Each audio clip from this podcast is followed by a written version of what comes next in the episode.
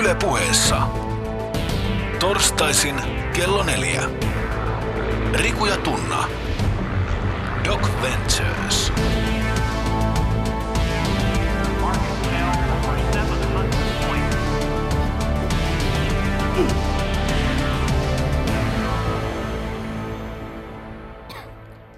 Juovuttava aine lisää rohkeutta, iloa, itseluottamusta, taipumusta hyökätä vihollisten kimppuun ja kilpailuhenkeä anteliaisuuden suhteen. Tästä käy ilmi, että hasis on turmiollinen aine, mutta ei juovuttava, kahdestakin syystä. Ensinnäkin se vahvistaa ihmisen hallitsevaa luonteen piirrettä. Teräväälyinen tulee entistä terävääälyisemmäksi, vaitelias vaiteliaammaksi, murheellinen murheellisemmaksi ja iloinen iloisemmaksi. Sen sijaan melkein kaikki viinin tai muiden juovuttavien juomien nauttijat tulevat hilpeiksi ja iloisiksi. Toiseksi näemme usein, kuinka viinin juojat käyvät riitaisina toistensa kimppuun ase kädessään, mihin tuossa runossakin viitattiin, mutta hasiksen syöjät ovat vaitonaisia ja passiivisia kuin naudat. Ihmisiä löydetään surmattuina juominkien jäljiltä, ei hasiksen syönnin jälkeen. Tämän 800 vuotta vanhan tekstin teille lausui runokilpailujakin voittaneella murealla äänellään Riku Rantala, Helsingin Sanomien entinen rikostoimittaja ja provokatiivinen mediapersoona. Kakkosmikkiin räpäyttelen sen sijaan minä, Tunna Milonov, ohjaaja, toimittaja ja taiteilija, jota myös ituhipiksi usein haukutaan. Tämä kaikki tarkoittaa tietenkin sitä, että tänne ääniaaltojen lähettäjäpäähän on saapunut tajuntaakin laajentava radio-ohjelma nimeltä Doc Ventures – Täysin hansikkaasta karannut transmedia-pärinä, jossa tarkastelun alle otetaan suuria teemoja ajatuksella, mitä jokaisen tulisi tietää maailmasta. Tänään luupi alle otetaan maailmanlaajuinen sota huumeita vastaan, joka on monelta viralliselta taholta tuomittu nyt hävityksi. Hetki sitten myös YK on kansainvälinen huumausaineiden valvonta lautakunta linjasi taistelun hyödyttömäksi. Tervetuloa minunkin puolestani tänne Yle Puheen taajuuksille kaikki kuuntelijat. Tuossa alussa kuultiin siis ote Jaakko Hämeenanttilan kirjasta Trippi ihmemaahan ja sen kannabisanalyysin oli kirjoittanut arabialainen kirjanoppinut Al-Karafi todellakin lähes 800, 000, 800 vuotta sitten 1200-luvulla. Niin, tänään teemana on siis pyhä huumesota. Eilen illalla Doc Venturesissa katsottiin äärimmäisen roisia, hyvin vaikuttava Cartel Land, Matthew Heinemannin hyvin kaunistelematon dokumenttielokuva Meksikon huumekartellien raasta ja murhankatkusesta maailmasta. Ja tätä elokuvaa oli meidän kahden lisäksi Doc Venturesin leffaklitsussa katselemassa maamme kaksi kärkiasiantuntijaa tai yksiä heistä, nuorisotutkija ja talous- ja sosiaalihistorian dosentti Mikko Salasuo sekä addiktiotutkija Susanne Uusitalo. Saatiin paljon vastauksia vaikeisiin kysymyksiin, mutta paljon jäi hyvät ihmiset vielä puimatta. Niin, niitä asioita, jotka jäi eilen käsittelemättä television puolella, me yritetään käydä täällä tänään läpi. Päivän radiovieraamme Olli Ruohomäen kanssa. Hän on vieraileva vanhempi tutkija ulkopoliittisessa instituutissa ja kansainvälisen huumetalouden asiantuntija, joka on aivan tuota pikkaa saapumassa studioon. Mutta sitä ennen pakko kiittää kaikkia teitä eilisestä kommentoinnista. Keskustelu, se, se kävi kuumana sosiaalisessa mediassa, mutta oli positiivista huomata, että se suunnato ja sokea kiihko puoliin ja toisin, joka aiheen ympärillä on aikaisemmin ollut, jäi selkeää vähemmistöön. Näin on. Huumeista kiihkottomasti keskusteleminen on näyttänyt olevan mahdotonta pitkään, mutta eilen nähtiin kyllä selkeästi uudenlaisia tuulia – Varmasti yksi syy siihen on, on myös nämä virallisilta tahoiltakin tulleet selkeät viestit jonkinlaista uudenlaista suhtautumisesta tähän hyvinkin paljon tunteita herättävään ongelmaan. Jatketaan tänään hei samoilla linjoilla. Kommentoikaa ihmeessä Twitterissä hashtagillä DocVentures ja totta kai yle.fi kautta DocVentures ja DocVentures Facebook myös ovat erinomaisia väyliä siihen. Ja yksi asia, joka mua muuten yllätti vahvasti, oli tuolla yle.fi kautta Docventure-saitilla, jossa muuten paljon myös kiinnostavia artikkeleita tähän teemaan huumesotaan ja huumekontrolliin liittyen. Siellä saitilla oli kysely siitä, että olisiko huumeista vähemmän haittaa, jos ne olisivat laillisia? Ja siihen kyselyyn vastanneista 85 prosenttia oli tällä hetkellä sitä mieltä, että huumeista olisi vähemmän haittaa, jos ne olisi laillisia. Tämäkin viittailee asennemuutokseen ja tuo mieleen, että ollaanko tämänkin perusteella ja yleisessäkin mielipideessä aivan uudenlaisen tilanteen edessä. Niin, tsekatkaa yle.fi kautta Docventures-saitilla on myös top 10 twiitit eilisestä twiiteistä. Eilen me kysyttiin myös Twitter-pollissa, käyttäisitkö enemmän huumausaineita, jos niitä saisi laillisesti? Hashtagillä Docventures tietenkin ja vastausvaihtoehdot oli miksipä en, en tietenkään. Ja yli puolet vastaajista on sitä mieltä, että ei tietenkään käyttäisi. Yllättääkö tämä vastaus sinut, Rantala? Ei kyllä yllätä Milanov, koska käsittääkseni monissa kohteissa, joissa huumausaineiden käyttämisestä rankaisemisesta on luovuttu, niin itse asiassa niissä nuorisonkin keskuudessa on käyttäminen jopa vähentynyt. Tämä ei varmaan ole missään linja. Mm. Tai siis oletan, että tämä on myös linjassa siitä, että mun käsityksen mukaan nuoret sukupolvet Suomessa käyttävät muutenkin vähemmän päihteitä, polttavat vähemmän tupakkaa. Sehän on hieno kehitys. Mutta näitä sosiaalisen median kysymyksiä ja kommentteja varmasti käsitellään vielä tänään myöhemmin ö, asiantuntijatutkija Olli Ruohomäen kanssa, joka tietenkin on ennen kaikkea kansainvälisen politiikan asiantuntija. Suomea puitiin paljon eilen, mutta nyt puhutaan kansainvälisestä kuvioista siitä, mistä eilinen elokuvakin kertoo. Niin, kuten eilinen hieno dokumenttielokuva osoitti, huumekauppiaita ja karteleja vastaan on käyty sotaa, jonka voittamisesta ei toistaiseksi ole merkkejä. Päinvastoin – Väkivalta huumekaupan ympärillä on kasvanut jatkuvasti ja saanut viime vuosina monissa maissa sietämättömät mittasuhteet ja sehän eilen vahvasti nähtiin. Meksiko on ehkä kaikkein karmaisevin esimerkki tästä sodasta. Ja viimeisimpänä Filippiinit, jossa huumeiden vastaisessa sodassa, jonka julisti tuore presidentti Duterte, niin siellä on telotettu viime kuukausien aikana satoja, jopa tuhansia ihmisiä ja laki on siirretty presidentin julistuksella tavallisten ihmisten käsiin kehottamalla, että tappakaa kansalaiset itse huumevälittäjät ja käyttäjät.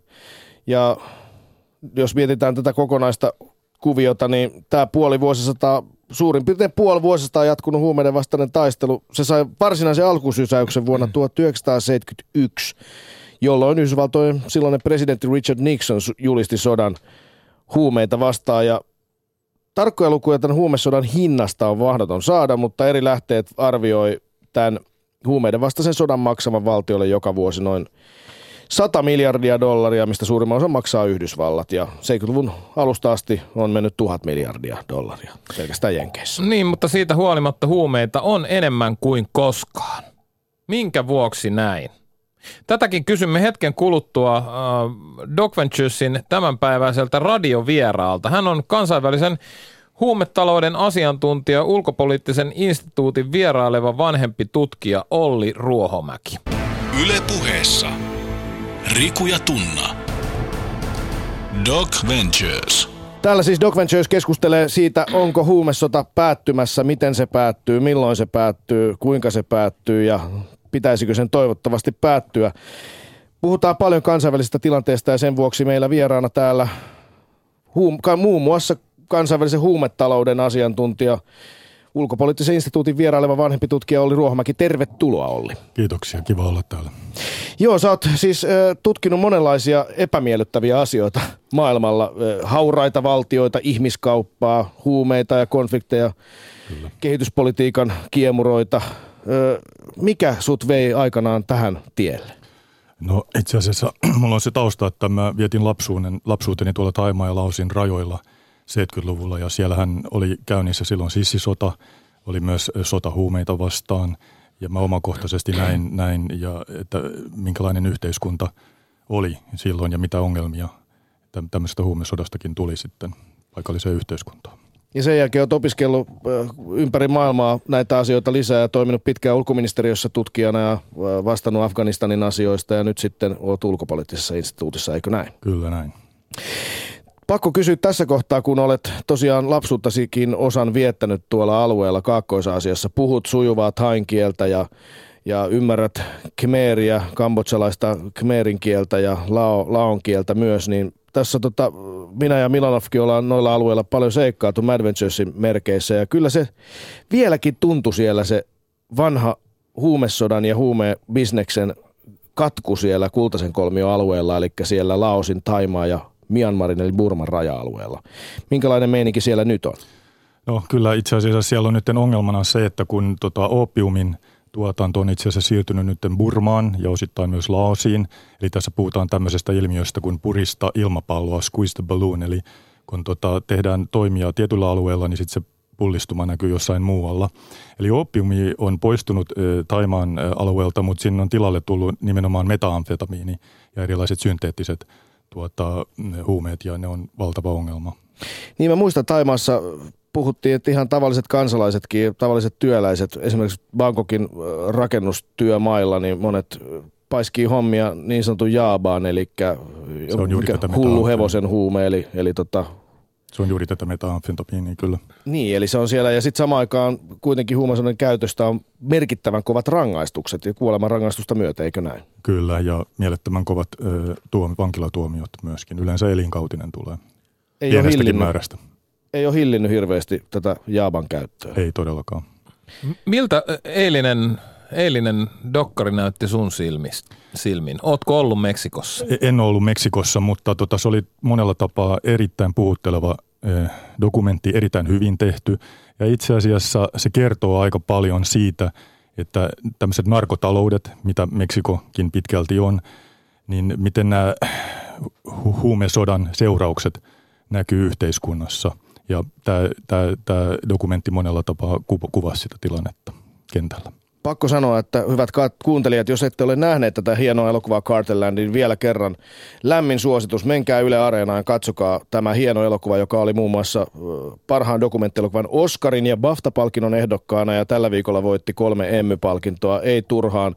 Aivan huikea Matthew Heinemannin ohjaama, kuvaama ja kirjoittama elokuva, jossa jossa tämä elokuvan tekijä itse on siis mukana siellä. Keskellä tulitaisteluita ja aivan hirvittäviä ja käsittämättömiä ihmiskohtaloita ja tilanteita, tekee hyvin selväksi sen, että 160 000 ihmistä erään arvion mukaan kuollut viimeisen kymmenen vuoden aikana antaa kasvot tälle käsittämättömältä tuntuvalle luvulle. Tämä elokuva. Suosittelen sitä, mutta narkotalous, Olli Ruohomäki, huumetalouden ja kansainvälisen ulkopolitiikan asiantuntija, narkotalous, sellaisia maitahan on paljon. Meksiko on narkotalous. Mitä se niin oikeastaan tarkoittaa? No se itse asiassa tarkoittaa, että se luonnehtii sellaisia valtioita, jossa viranomaiset ja sitten erilaiset rikollissyndikaatit tekee työtä käsikädessä, koska molemmat osapuolet hyötyy, hyötyy siitä huumetaloudesta. Se tarkoittaa sitä, että valtio ei kykene tuottamaan perusturvallisuutta tavallisille kansalaisille, ei pysty, pysty tuottaa peruspalveluja, vaan ihmiset pyrkii selviytymään siitä arjesta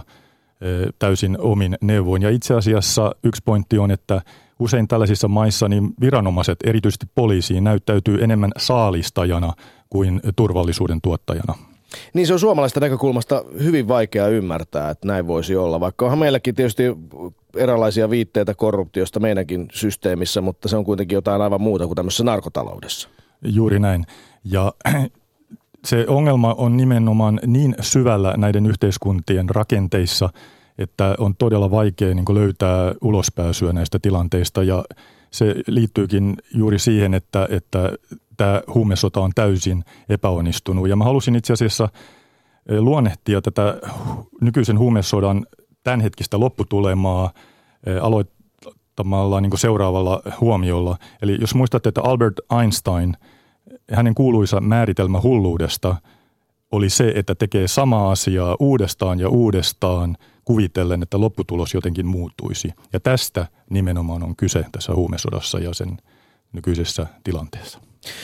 Todella mielenkiintoista, mielenkiintoista alkulämpöä otetaan täällä Doc Venturesin huumesota-aiheisessa lähetyksessä.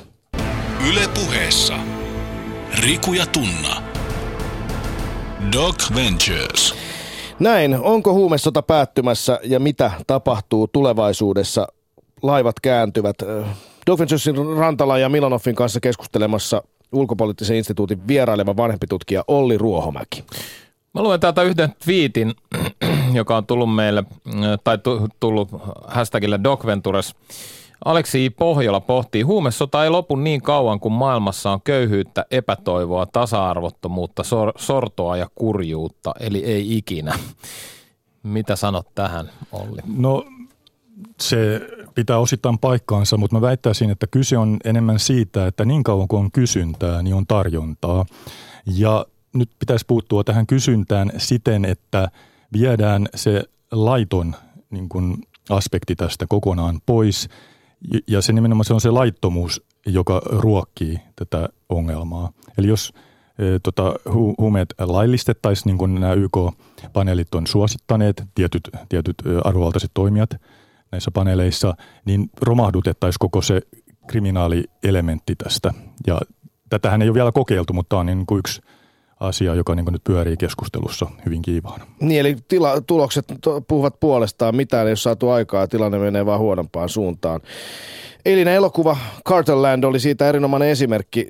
Vaikka vastustaisi huumausaineita ja, niiden, ja tietystikin niiden negatiivisia vaikutuksia ei voi olla vastustamatta, niin, niin samaan aikaan tuntuu kyllä eilinen elokuva nähty, että voiko olla, että, että eikö nyt mikä tahansa muu vaihtoehto voisi olla parempi tai ainakin kokeilun arvoinen, kun nyt katsoo, että mitä se tosiaan se arkipäivä siellä huumesodan runtelemalla alueella on.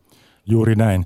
Ja sitten se ongelma on vielä se, että tässä on aivan tähtitieteelliset tuota, rahavirrat pelissä, eli on arvioitu, että niin kuin huumetalouden vuosittainen arvo maailmassa maailmanlaajuisesti on noin 300 miljardia euroa, ja tästä pel- pelkästään heroinin ja kokainin osuus – on joku 137 miljardia euroa ja mä haluan tähän pistää perspektiiviä. perspektiiviä.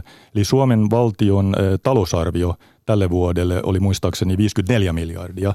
Eli tämä antaa perspektiiviä siitä, että kuinka mielettömät tähtitieteelliset summat on pelissä ja kuinka voimakkaita nämä kriminaalisyndikaatit, joiden tämän toiminnan takana on. Narkotaloudesta tutkija oli Ruohomäki voisi ottaa esimerkiksi myös Myanmarin eli Burman. Olet itse erittäin perehtynyt tuonne Kaakkois-Aasiaan moni Aasian, Aasian äh, tilanteisiin ja äh, me oltiin siellä Tunnan kanssa Madventuresin reissulla.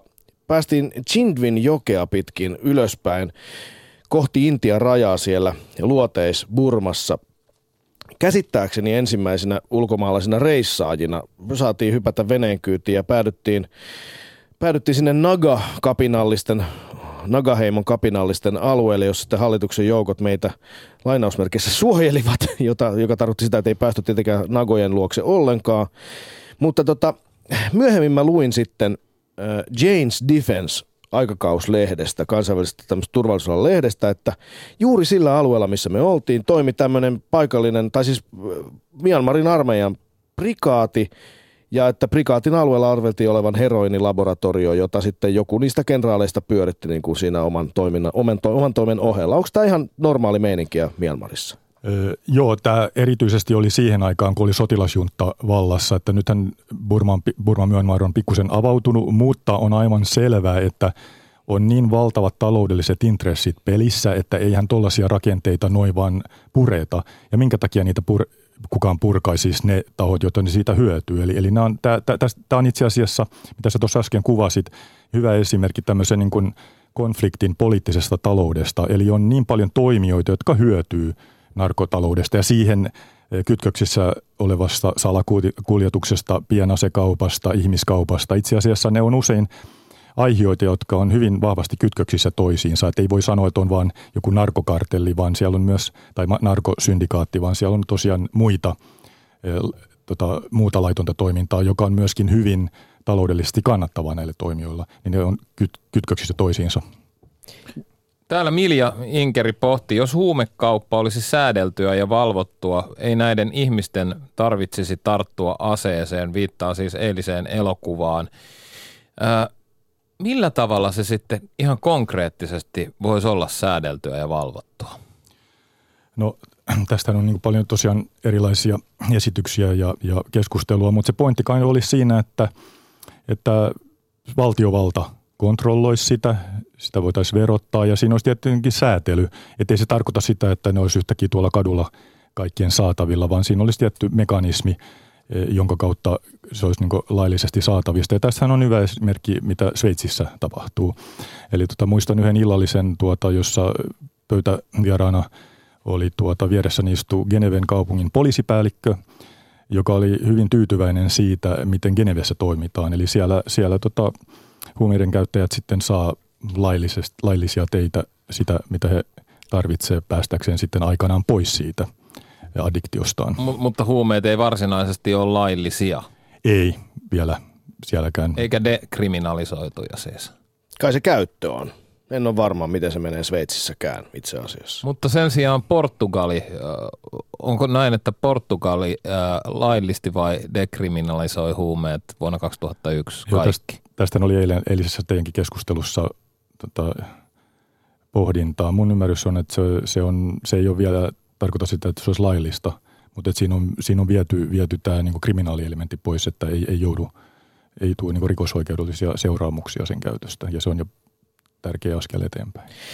Niin, askel eteenpäin. Laivat kääntyvät, kääntyvät selvästikin huumepolitiikassa ja kansainvälisessä, kansainvälisessä globaalissa, globaalissa huumepolitiikassa, jota tänään Doc Venturesin seurassa on analysoimassa tutkija Olli Ruohomäki ulkopoliittisesta instituutista, joka on paitsi monien narkotalouteen perustuvien alueiden myös huumetalouden asiantuntija. Yle puheessa. Riku ja Tunna. Doc Ventures. Yle puheen studiossa huumesotaa puimassa Doc Ventures ja vieraana kansainvälisen huumetalouden asiantuntija, ulkopoliittisen instituutin vieraileva vanhempi tutkija Olli Ruohomäki. Mä luen äh, tähän Facebook-kommentin Tuukka Tiileltä. Puhutteko radiossa ohimennen itse aiheestakin, eli kansalaisaktivismista korruptoituneessa valtiossa, ettekä jauha kieltolaki paskaa. Haasteena teille kysymys, miten laillistaminen muuttaa tilanteen kartellien suhteen, kun avokadosodat vaatii uhreja jo nyt yhtä lailla. Myös limet mainittiin dokkarissa. Niin. Niin viittaa, ilmeisesti tässä nyt viitataan siis siihen, että, että jos ja kun nämä narkotaloudet ovat jo valmiiksi korruptoituneita. Sama asia äh, itse asiassa vähän toisin sanoin täällä meille lähettämässään sähköpostissa kysyy Pekka Havia, joka myös arvosteli äh, Doc Venturesin jälkipuintia liiallisesta yksisilmäisyydestä ja, ja että miksei päästy kunnolla asiaan tässä asiassa. Ja hän kysyy tätä samaa asiaa hieman toisin. Kysytään nyt Olli Ruohomäeltä. Pekka Havian kysymys. Miten huumeiden vapauttaminen poistaisi tai edes vähentäisi kelvottomasti toimivissa yhteiskunnissa rehottavaa huumeteollisuutta ja sen väkivaltabisnestä? Silloinhan markkinat ryskyen avautuisivat, mitä enemmän näitä vapauttajamaita tulisi. Ei se noin mene. Mun ymmärrys ja käsitys on se, että nimenomaan kun nyt nyt on tota laitonta toimintaa, niin totta kai sen tuotteen arvo on tähtitieteellinen. Jos se olisi tota laillista, niin se tota, hinta romahtaisi. Mä annan esimerkin alueelta, jonka mä tunnen paremmin kuin Meksiko, eli Afganistan. Siellä opiumkilo, kun se lähtee sieltä farmilta tai maatilalta, niin sen raakaopiumin arvo on noin 100-150 mm, Yhdysvaltain dollaria – kun se päätyy Lontoon markkinoille puhtaana A-luokan heroinina, niin kilo saattaa olla 32 000 euroa. Huhhuh. Ja vetäkää siitä. Eli jos, jos keksitte jonkun laillisen tuotteen, joka saa tuollaisen lisäarvon, niin saatte taloustieteen Nobelin palkinnon. Niin, hyvin mielenkiintoista. Eli tämä, mutta tämä on kuitenkin tietysti ihan, ihan validi kysymys. Miten Afganistanissa tilanne, sä oot, oli Ruohomäki erityisesti Afganistanista ulkoministeriössä vastannut pitkään sen alueen tarkkailusta, niin tota, siellä siis, siellähän tilanne oli se, että, että Taliban rahoitti toimintaansa pitkälti huumekaupalla, eikö näin? Ja sitten kun Yhdysvallat iski, iski Talibanien kimppuun, niin huumetalous tai ainakin huumeiden tuotanto hetkellisesti romahti. Ja mitä sitten seurasi? Joo, itse asiassa jos mennään pikkusen perutusvaihteella taaksepäin, niin itse asiassa ennen kuin Yhdysvalta iski ja NATO-liittolaiset siinä mukana, niin tuota, Talibanin hallinto kielsi opiumin viljelyn. Se oli muistaakseni vuonna 2000. Ja tuota, silloin, silloin tuota, opiumin tuotanto tuota, väistyi hetkeksi. Tästä on niin spekulaatiot, että mikä sen ta- taustalla oli. Eli Taliban tavallaan julisti huumesodan Afganistanin sisällä. Sisällä, joo.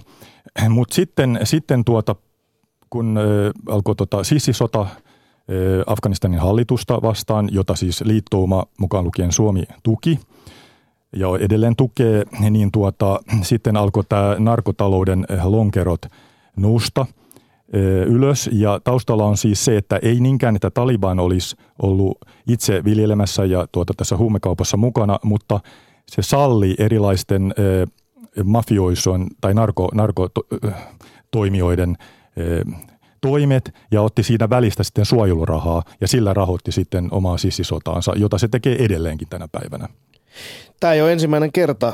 Onhan myös esitetty kai varsin vahvojakin viitteitä siitä, että Yhdysvaltain keskustiedustelupalvelu CIA olisi myös vähintäänkin sallinut tällaista toimintaa, jotta sitten heidän salaiset operaatiot, joita ei tarvitse millään kuiteilla osoittaa, että valtion raha on käytetty, niin voidaan sitten toimia. Eikö tämmöisiä väitteitä aika paljon esitetty? On, siitähän on se kuuluisa kirja Alfred, Alfred McCoyn kirja Politics of Heroin in Southeast Asia, ja siitähän on sitten tämä kuuluisa leffa Mel Gibsonin Air America – joka, joka, ja kyllä siinä tota, ei savua ilman tulta, että kyllä, kyllä tällaisia aihioita siellä oli siihen aikaan. Narkotaloudesta, tämä on hyvä kysymys silti, että vaikuttaisiko tämä, tämä huumeiden laillistaminen, millä tavoin se purkaisi tätä kauheata väkivaltaa ja, ja kartelli- ja mafiat toimintaa, mitä, mitä näissä narkotalousmaissa on. Mutta palataan siihen vielä vähän myöhemmin, kun ollaan hetki puitu vielä tätä fyrkan määrää. Puhuit Olli Ruohimäki siitä, että, että arvion mukaan reilusti yli 300 miljardia ö, on tämän huumekaupan arvo. Vuosittain. Vuosittain jo pelkästään. Kehitysapu, kehitysyhteistyörahat on ihan nappikauppaa verrattuna siihen. Joo, se on koko globaali kehitysapu muistaakseni, se on jo siinä sadan miljardin dollarin arvossa, eli tota kolmannes vaan niin huumekaupan arvosta. Käsittämättömiä lukuja. Ja sitten jos miettii, miettii sitä, että mikä on asetalouden ja ja asekaupan arvo, en tiedä onko sinulla siitä tietoa, mutta heräsi eilen kyllä kysymys ja taisi joku siitä Twitterissäkin mainita, että kun siellä aseita aseistettiin tässä elokuvassa Cartellandissa nähtiin, miten nämä, nämä kansalaisaktivistit, tämmöiset kodinturvajoukot – ryhtyi taistelemaan karteleja vastaan ase, aseista, aseista, lähti tämä välitön ase, asevarustelu kilpakäyntiin, niin mistähän ne taitaa ne pysyt olla peräisiä? Kyllä mun käsittääkseni jotain tutkimuksia on, että siellä Yhdysvalloissa, kun on vapaata asekauppaa, niin aika moni pyssy myydään sieltä Jenkeistä ja salakuljetetaan Meksikon puolelle. Eiköhän se raja vuoda vähän niin kuin suuntaan ja toiseen, että näin. Ja sitten taas tuolla Aasian puolella Afganistanissa erityisesti, niin se on taas sitten tota, niiden monta kymmentä vuotta jatkuneiden sotien tulosta. Että aseita kyllä riittää, nimenomaan pienaseita, eli, eli Kalashnikovia. Ja YK turvallisuusneuvoston jäsenet mielestäni tai käsitykseni mukaan heistä suurimmalla osalla on varsin mittavat tulot kansainvälisessä asekaupassa, eikö näin ole? Juuri, juuri näin, kaikki, kaikki, kaikki viisi, kyllä. Yle puheessa Riku ja Tunna. Doc Ventures. Ja tänään puhutaan siis huumesodasta. Seuraavaksi mennään kuuntelemaan pieni klippi eilisestä keskustelusta. Mikko Salasuon kommentti. Oletan, että aika suuri osa katsojista ymmärsi, että huumesota ei ole, sota, ei ole sotaa huumeita vastaan, vaan se on sotaa ihmisiä vastaan. Se on nimenomaan ihmisten sotaa ihmisiä vastaan, joka pyhitetään sen sanalla, sanalla huumeet, joka ei tarkoita edes mitään. Näin siis Mikko Salasuo, nuorisotutkija ja talous- ja sosiaalihistorian dosentti Helsingin yliopistosta, joka oli Doc Venturesin jälkipuinnissa vieraana keskustelemassa Cartel Land-elokuvasta. Näin määritteli huumesodan ja toi esille Mikko Salasuo sen, että huumetermikin on jo hyvinkin ristiriitainen. Eri kulttuureissa nähdään vähän eri tavalla tämä asia ja toisaalta, että tässä on nimenomaan kysymys ihmisten sodasta ihmistä, ihmisiä vasta. Ketkä taistelevat huumesodassa, Olli Ruohomäki? No itse asiassa mä vastaisin näin päin, että ylipäätänsä koko tämän narkokysymyksen hoito on sysätty tämmöisille hauraille valtioille, jotka ei kykene itse asiassa edes tuottamaan peruspalveluja ja perusturvallisuutta kansalaisilleen. Eli, eli kuka siinä käy taistelua ketä vastaan? Niin kuin mä aikaisemmin taisin mainita, niin viranomaiset, poliisi, armeija ja tuota, sitten nämä kartellit tässä Meksikon tapauksessa on käsi kädessä. Kaikki osapuolet selvästi hyötyy taloudellisesti tästä toiminnasta. Ja tämä on vähän tämmöinen niin kuin hobbesilainen kaikkien sota kaikkia vastaan. tilanne ja se näkyy hyvin siinä elokuvassa eilen. Ja samaa skeemaa näkyy esimerkiksi just Afganistanissa, kaikkien sota kaikkia vastaan. Carterland herätti myös kysymyksen vankiloista. Yhdysvallan meidän Doc Facebookissa pyöri graafi, jossa oli kuva siitä, mikä on tapahtunut Yhdysvaltain vankiluvulle sen jälkeen, kun tämä huumesota julistettiin alkavaksi 70-luvun alussa. Tämän lähteen mukaan vankiluku on noussut 800 prosenttia. Aivan käsittämätön määrä. Miljoonia ihmisiä on vankiloissa. Ja sitten kun samaan aikaan tiedetään, että noin 10 prosenttia Yhdysvaltain vankiloista on yksityisiä yrityksiä. Ja käsittääkseni yksityisen yrityksen tavoite on tuottaa voittoa ja mielellään myös kasvaa, niin herää kysymys, että voiko siinäkin olla yksi, yksi lisätekijä, lobbaus tai muu intressi saada lisää ihmisiä vankilaan huumeiden takia. Kyllä, ja tästä ilmiötähän voisi luonnehtia tämmöisellä termillä kuin tota, koko ongelman turvallistamisella. Turvallistamisella. Eli, eli turvallistetaan ongelma. Eli tosiaan esimerkiksi Yhdysvalloissa on paljon yksityisiä tota, vankiloita, ja onhan se nyt käsittämätöntä, että tämmöinen väkivallan monopoli, joka kuuluu valtiolta, niin yksityistetään esimerkiksi just niin vankien suhteen. Samalla sitten erilaiset tota, yksityis firmat, jotka tarjoavat turvapalveluja, turvallisuuspalveluja, niin tuota, siinä on valtava bisnes takana kuitenkin ja, ja ne hyötyy siitä itse asiassa tästä, että, että, että on, on, on tämmöistä ongelmaa taustalla. Jos sitä ongelmaa ei olisi, niin mitä, mi, mihin, mihin sitä rahaa sitten käytettäisiin tai mistä, mistä nämä toimijat saisivat sitä rahaa? Ne joutuisi miettimään ihan uudestaan koko Niinpä, aivan käsittämätön asia ja varmasti näiden, siinä tarvii olla mikään kovinkaan alansa johtava ajattelija, kun tietää sen, että, että näihin aloihin Suomessakin käytetään huomattavasti enemmän rahaa kuin aikaisemmin. On erilaisia kodinvalvontakamerajärjestelmiä ja hälytysjärjestelmiä ja niin edelleen, joka johtuu tietysti tänä, että me turvallistetaan tämä meidän arki täällä, joka varsinkin hyvin usein mietitään, että, että sieltä se paha narkkari tulee ja hyökkää ja se on tietysti täysin ymmärrettävä, ihmiset reagoivat näin, mutta samaan aikaan Yhdysvalloissa vankiluku noussut 800 prosenttia, mutta väkivaltarikokset ovat vähentyneet siitä 70-luvun alusta. Eli melko mielenkiintoinen ke, tota, kehityskulku. Mennään hyvät ihmiset seuraavaksi yhdistyneisiin kansakuntiin. Meillä on täällä tosiaan vieraana, vieraana Olli Ruohomäki, kansainvälisen politiikan asiantuntija. Yle puheessa. Riku ja Tunna. Doc Ventures. Niin, Olli Ruohomäki, tänä keväänä pidettiin ensimmäistä kertaa 18 vuoteen iso YK on yleiskokous, jonka teemana oli globaali huumepolitiikka. Ja ihan pikkusen ennen sitä kokousta oli aika merkittävä hetki, kun noin tuhat kansainvälistä vaikuttajaa vetosi YK ja ilmoitti, että nyt olisi aika lopettaa tämä huumesota. Ja niin kuin tuossa aikaisemmin sanoit, monet YK-paneelit on sitä jo aikaisemmin todennut, että nyt pitää vaihtaa linjaa. Miten Suomi siellä, siellä joukossa käyttäytyy? Mä muistelen, että me ollaan oltu enemmän ehkä sillä konservatiivisella linjalla. Näin se taitaa olla. Siis mielenkiintoinen pointti, pointti oli se, että, tota, että siellä vahvimpia tässä YK-kokouksessa, vahvimpia tällaisia kieltolain jatkamisen ja huumesodan jatkamisen puolesta lobbaajia, niin siellä on nimetty esimerkiksi Venäjä. Okei, nyt kun me mietitään näitä, näitä erilaisia lonkeroita ja myös sitä, että monissa valtioissa korruptio, huumesodan synnyttämä korruptio ulottuu ihan korkeimmille leveleille, niin se ei ehkä ole ihan yllätys, että Venäjä on siellä. Vai mikähän siihen mahtaa olla syy? Ehkä siihen jotain muitakin selityksiä on. No Venäjällä on niin se tausta, että Venäjän kärsii aika tavalla nimenomaan Afganistanista peräisin olevasta tota, heroinista ja myöskin kannabiksesta. Ja heillä on todellakin koko ongelman turvallistaminen kärki edellä. Ja, ja tota, siellä ei ole selvästikään niin tätä, mitä ehkä enemmän lännessä on viljelty, että lähdetään terveys kärki edellä ongelman setvimiseen. Niin, joku taisi sanoa siitä, että jos, jos Venäjällä ruvettaisiin huumeongelmaisia hoitamaan, niin siihen riittäisi koko valtion budjetti. Näin varmaan.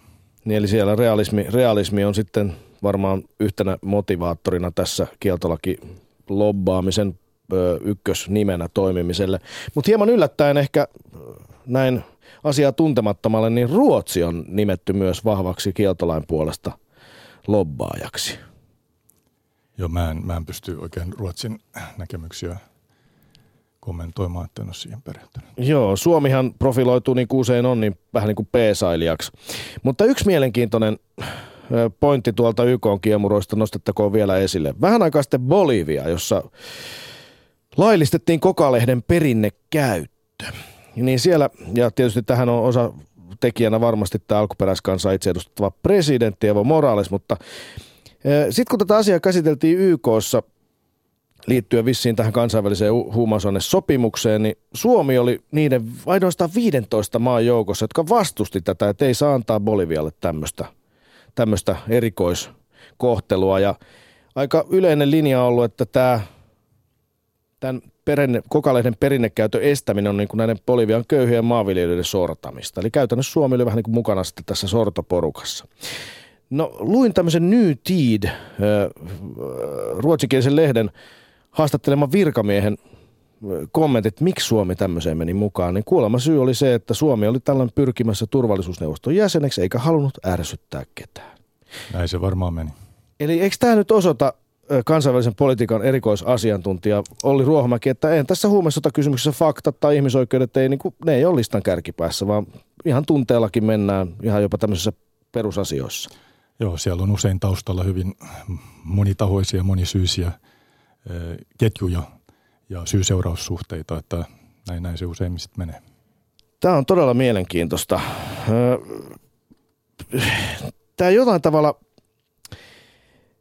kun tätä huumesodan lopettamista, niin oletko Olli Ruohomäki nähnyt siitä minkälaisia niin kuin järkeviä tai pitkälle meneviä suunnitelmia, että miten tämä voitaisiin globaalisti toteuttaa. Et nythän me ollaan tässä vaiheessa, nyt laiva kääntyy YKssa asiaa nähdään jo vähän muillakin silmillä, vaikka siellä edelleen on kieltolaki porukka. Jo dekriminalisoidaan. Tässä on mainittu Portugali, on Yhdysvaltain osavaltioita. Hollannissa tietysti hampuun suhteen näin on toimittu jo pidempään. Mutta miten tätä voisi niinku globaalisti oikeasti muuttaa? Siis, tämä on ensinnäkin tämä on todellakin niin suuri ilmiö ja siinä on niin paljon näitä eri intressejä, niin kuin me ollaan tässä aikaisemmin puhuttu, että mä luulen, että me ollaan nyt siinä vaiheessa, että käydään sitä keskustelua ja se on tärkeää, että sitä käydään keskustelua eri foorumeilla. Ja siitä sitten jossain vaiheessa tehdään politiikkajohdon eh, johto, politiikkajohdon eh, tuota, päätöksiä ja, ja sitten se vaatii ihan sitten kansainvälisellä foorumeilla oman, omat lobbauskierrokset, että, että mihin suuntaan se menee. Ja mä oon vähän valitettavasti kyllä skeptinen, että mitään suurta muutosta vielä vähän aikaa olisi tulossa. Erityisesti kun – suurvaltojen kesken on nyt taas tämmöinen niin vastakkainasettelujen aikakausi. Ja niin kuin, tässä on niin monia muita asioita pelissä kuin vaan tämä huumekysymys. Ja, ja näin ollen tämmöisen laajan konsensuksen eli yhteisymmärryksen saavuttaminen kansainvälisillä foorumeilla niiden toimijoiden taholta, jotka sitten vaikuttaa todellakin, että laiva kääntyy, niin se tulee kestää. Oletko siitä huolimatta, oletko yllättynyt, että nyt kuitenkin jo tällaisia laivan kääntymisiä nähdään vai onko tämä, onko tämä yllätys vai onko tämä ihan luonnollista kehitystä? No, tässä on varmasti erityisen paljon taustaa tuolta latinalaisesta Amerikasta, missä on ihan valtion johtajia myöten on turhauduttu ja on kyllästytty siihen, että tosiaan niin tämä narkoongelmien – hoitaminen on sysätty heille, heille ei ole kompetenssia, ei ole niin kuin resursseja sitä hoitaa ja haluaa jotain muuta tilalle, mutta mitä se muu tarkalleen ottaen olisi, niin sitä vielä haetaan, mutta sieltä se on niin kuin lähtenyt liikkeelle. Latinalaisesta Amerikasta puhutaan. Täällä Joni Finne kommentoi, Onko Uruguayn maa- mallista saatu mitään tutkimustuloksia, että miten kannabiksen laillistaminen on vaikuttanut paikalliseen talouteen ja terveydenhoitoon? Olisiko Uruguayn malli mahdollinen Suomessa? Tunnetko Uruguayn mallia? En valitettavasti.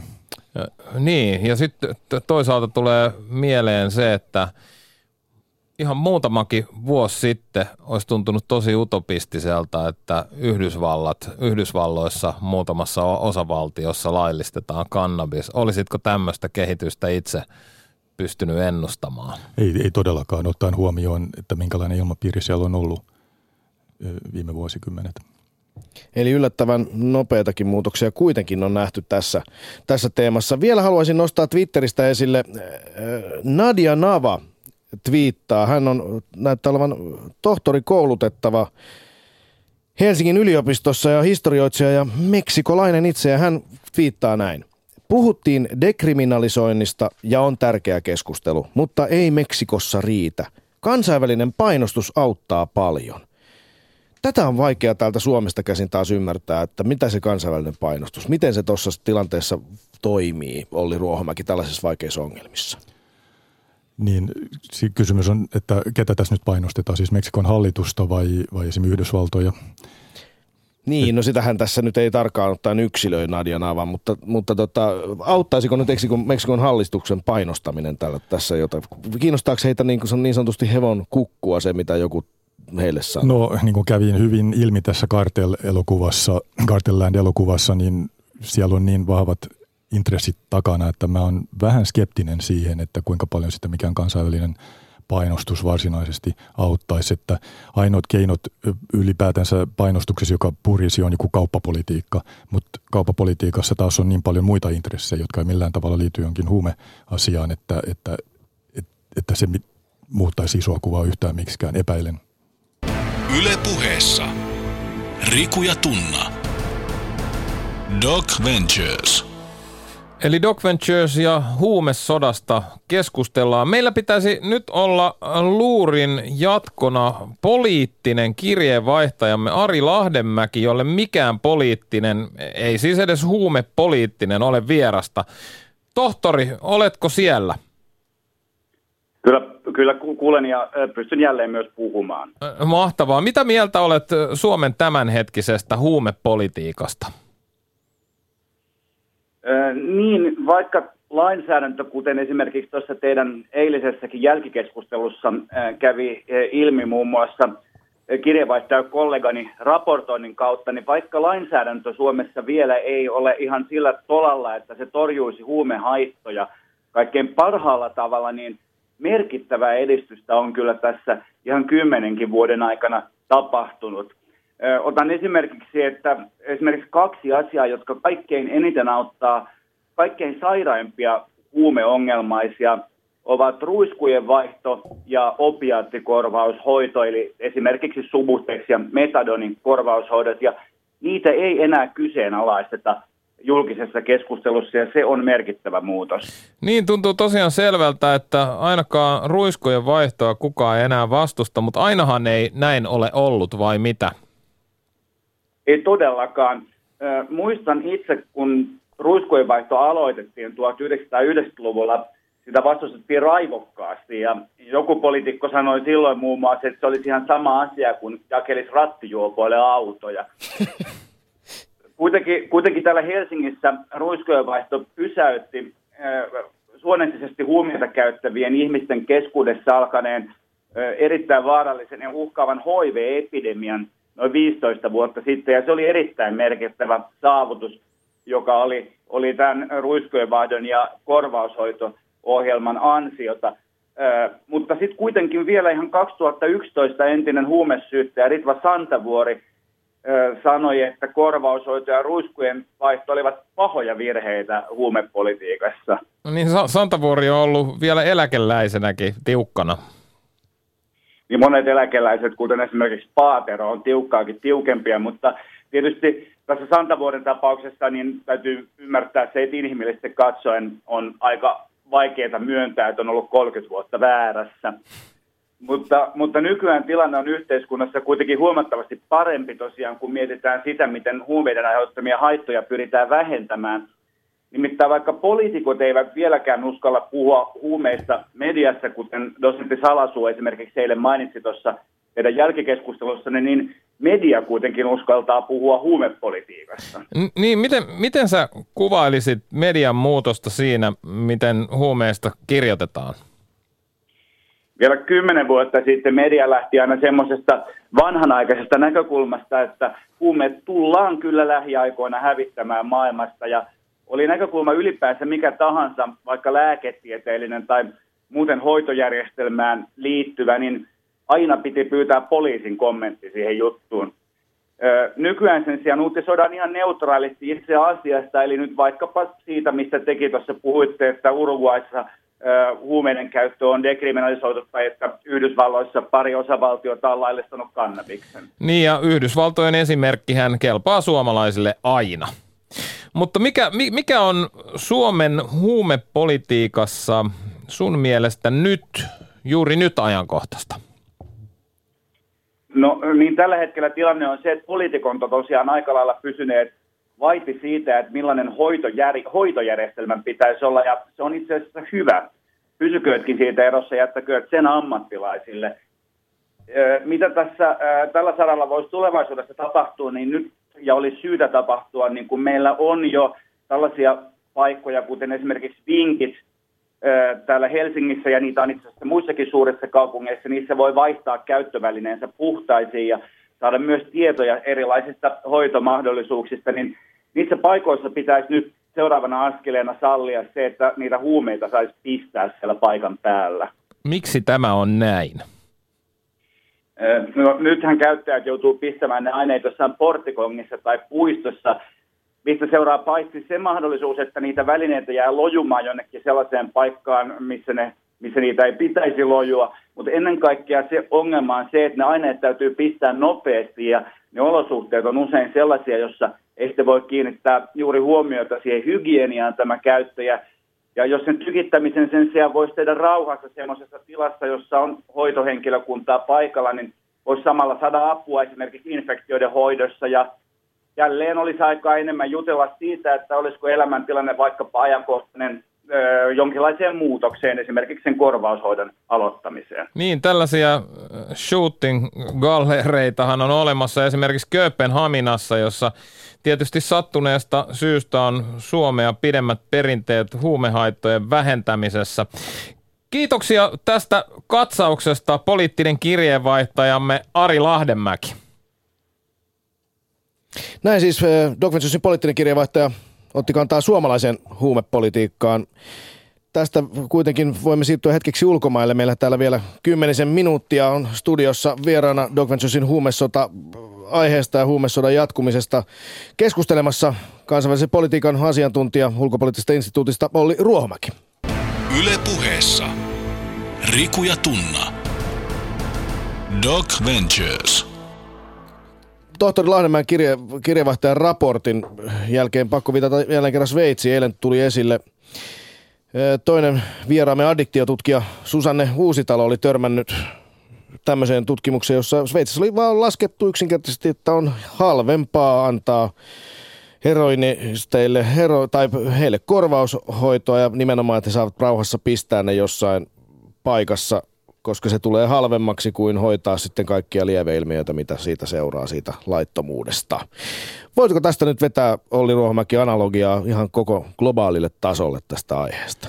No sehän on tietenkin hyvä esimerkki ja mä luulen, että tämä, hän viittasi tähän nimenomaan Geneven kaupungin kokeiluun ja tota, olen itse tavannut myöskin Geneven ö, kaupungin poliisipäällikön, joka puhuu juuri samaan linjaan ja, ja hänen pointti tietenkin poliisin näkökulmasta oli se, että että kun tämä hoidettiin tota, hyvin, niin se on vienyt myöskin nämä kriminaalielementit pois kokonaan kaupungista ja lisää sitten yleistä turvallisuutta. Tämä oli niin kuin tämmöinen näkökulma poliisipäälliköltä ja jos tätä laajentaa laajempaan tota, kontekstiin tai siis toimintaympäristöön maailmanlaajuisesti, niin miksei? To, se, kyllä, kyllä siinä on niin kuin, tota, kokeilemisen arvosta asiaa, varsinkin kun kaikki muu toiminta tähän saakka on täydellinen niin kuin epäonnistuminen. Niin, jollain tavalla sen toteaminen vielä kerran lienee tärkeää. Eilinen elokuva Carterland sen osoitti vahvasti. Tilanne on aivan hirvittävä näissä narkotalousmaissa ja koska se ei tapahdu, koska se ei tapahdu rikkaissa maissa, niin se saa jatkua. Ei, ei voi tulla kysymykseen sellainen, että jos se tapahtuisi Euroopassa tai Pohjois-Amerikassa, niin ei varmasti saisi jatkua.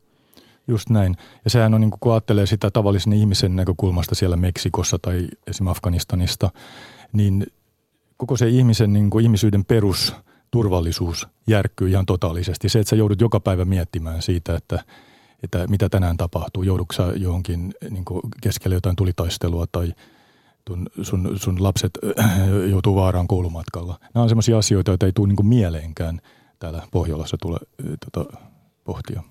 Kyllä, ja tästä jollain tavalla haluan vielä kerran palata tähän Pekka Havian. Varmasti aika monta katsojaa koskettaneeseen kysymykseen siitä, että miten tämä kuitenkin sitten tämä laillistaminen tai vapauttaminen, niin kuin, että, että nämä yhteiskunnathan on ihan hirvittäviä ongelmapesäkkeitä jo valmiiksi, että, että jos se nyt vapautetaan, niin, niin tota, eikö ne jatka vaan taistelua sitten kuitenkin, koska siellä on isot rahat kysymyksessä tässä huume, huume, huumehommassa?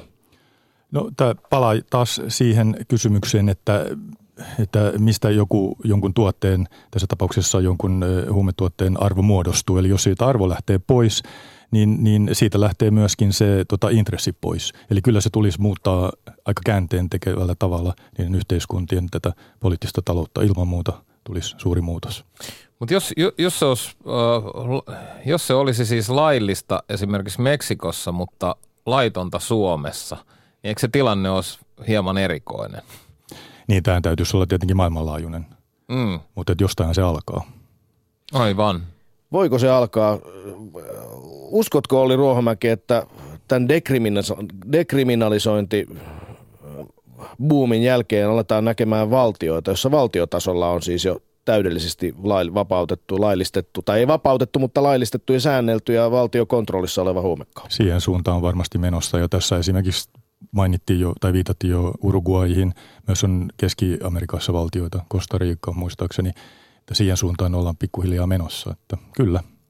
Niin eilen puhuttiin myös äh, moneen otteeseen siitä, että, että studiossa meillä oli vieraita, jotka, joiden mielestä siis tämä on ainoa mahdollisuus joko dekriminalisoida tai, tai laillistaa ja samaan aikaan tuli kyllä selväksi se, että monet katsojat siellä ää, antoi meille saman tien kaikille, myös meille haastattelijoille semmoisen leiman, että me ollaan todellakin huumemyönteisiä. Oletko sä kohdannut tällais, tällaisia asenteita, kun puhut tämmöisestä laillistamisesta?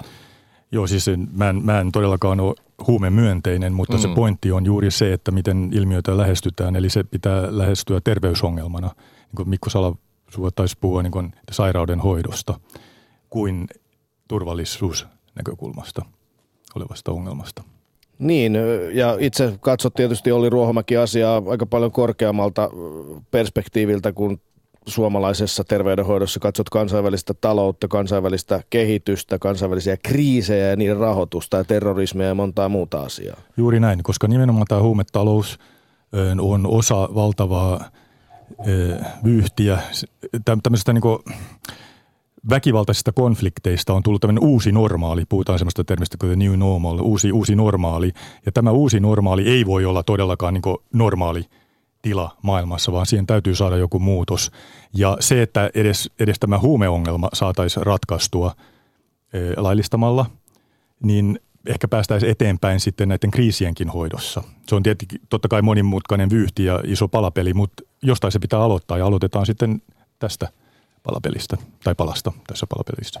Näin. Se kuitenkin sitten taas tämä, kun me täällä Suomessa katsotaan asiaa, me ei ehkä osata aina katsoa tietenkään sitä sitä näiden ihmisten silmin, jotka elävät keskellä tätä tällaisia kauheita konflikteja. Ja senkin takia Doc Venturesin viikon elokuva, Matthew Hainemanin ohjaama Carterland on tärkeä elokuva, että se siinä todellakin pystyy hetkeksi edes asettumaan näiden ihmisten, ihmisten saappaisia ja myös miettimään sitä, miten itse toimisin tällaisessa tilanteessa. Aika vähissä olisi vaihtoehdot, puu ja kuoren välissä. Ryhdytkö tappelemaan vastaan, ryhdytkö itse mukaan jengiin vai pyritätkö pysytellä erossa ja selvitä jotenkin hengissä ja sivullisia kuolee koko ajan, aivan karmeaa touhua. Ja kun mä katoin sitä kanssa, niin mä ymmärrän hyvin näiden puolisotilaallisten joukkojen, joka oli jonkunlainen niin kansanliike.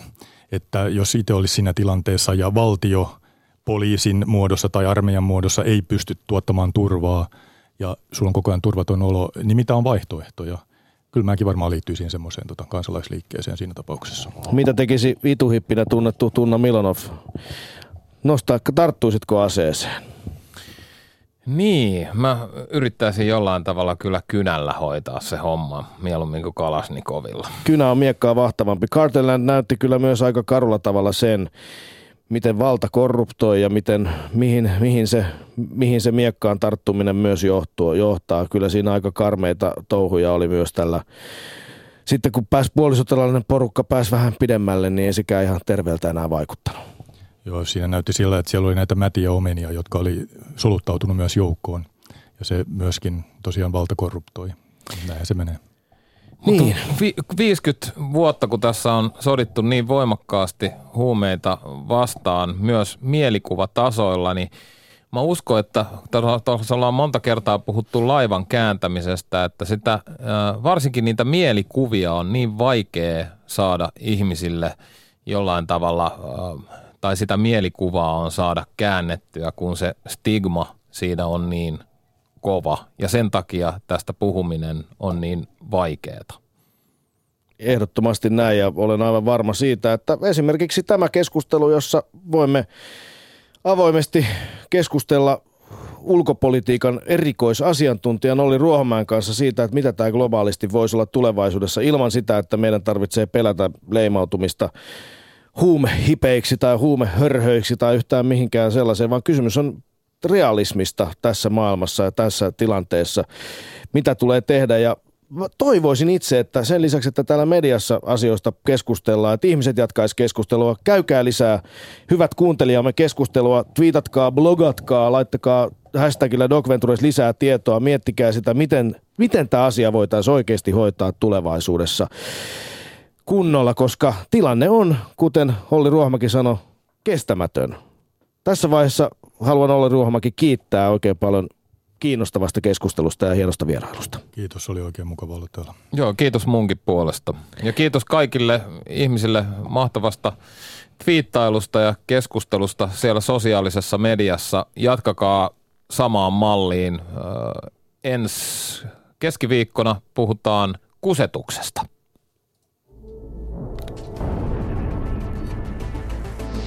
Yle puheessa. Torstaisin kello neljä. Riku ja Tunna. Doc Ventures.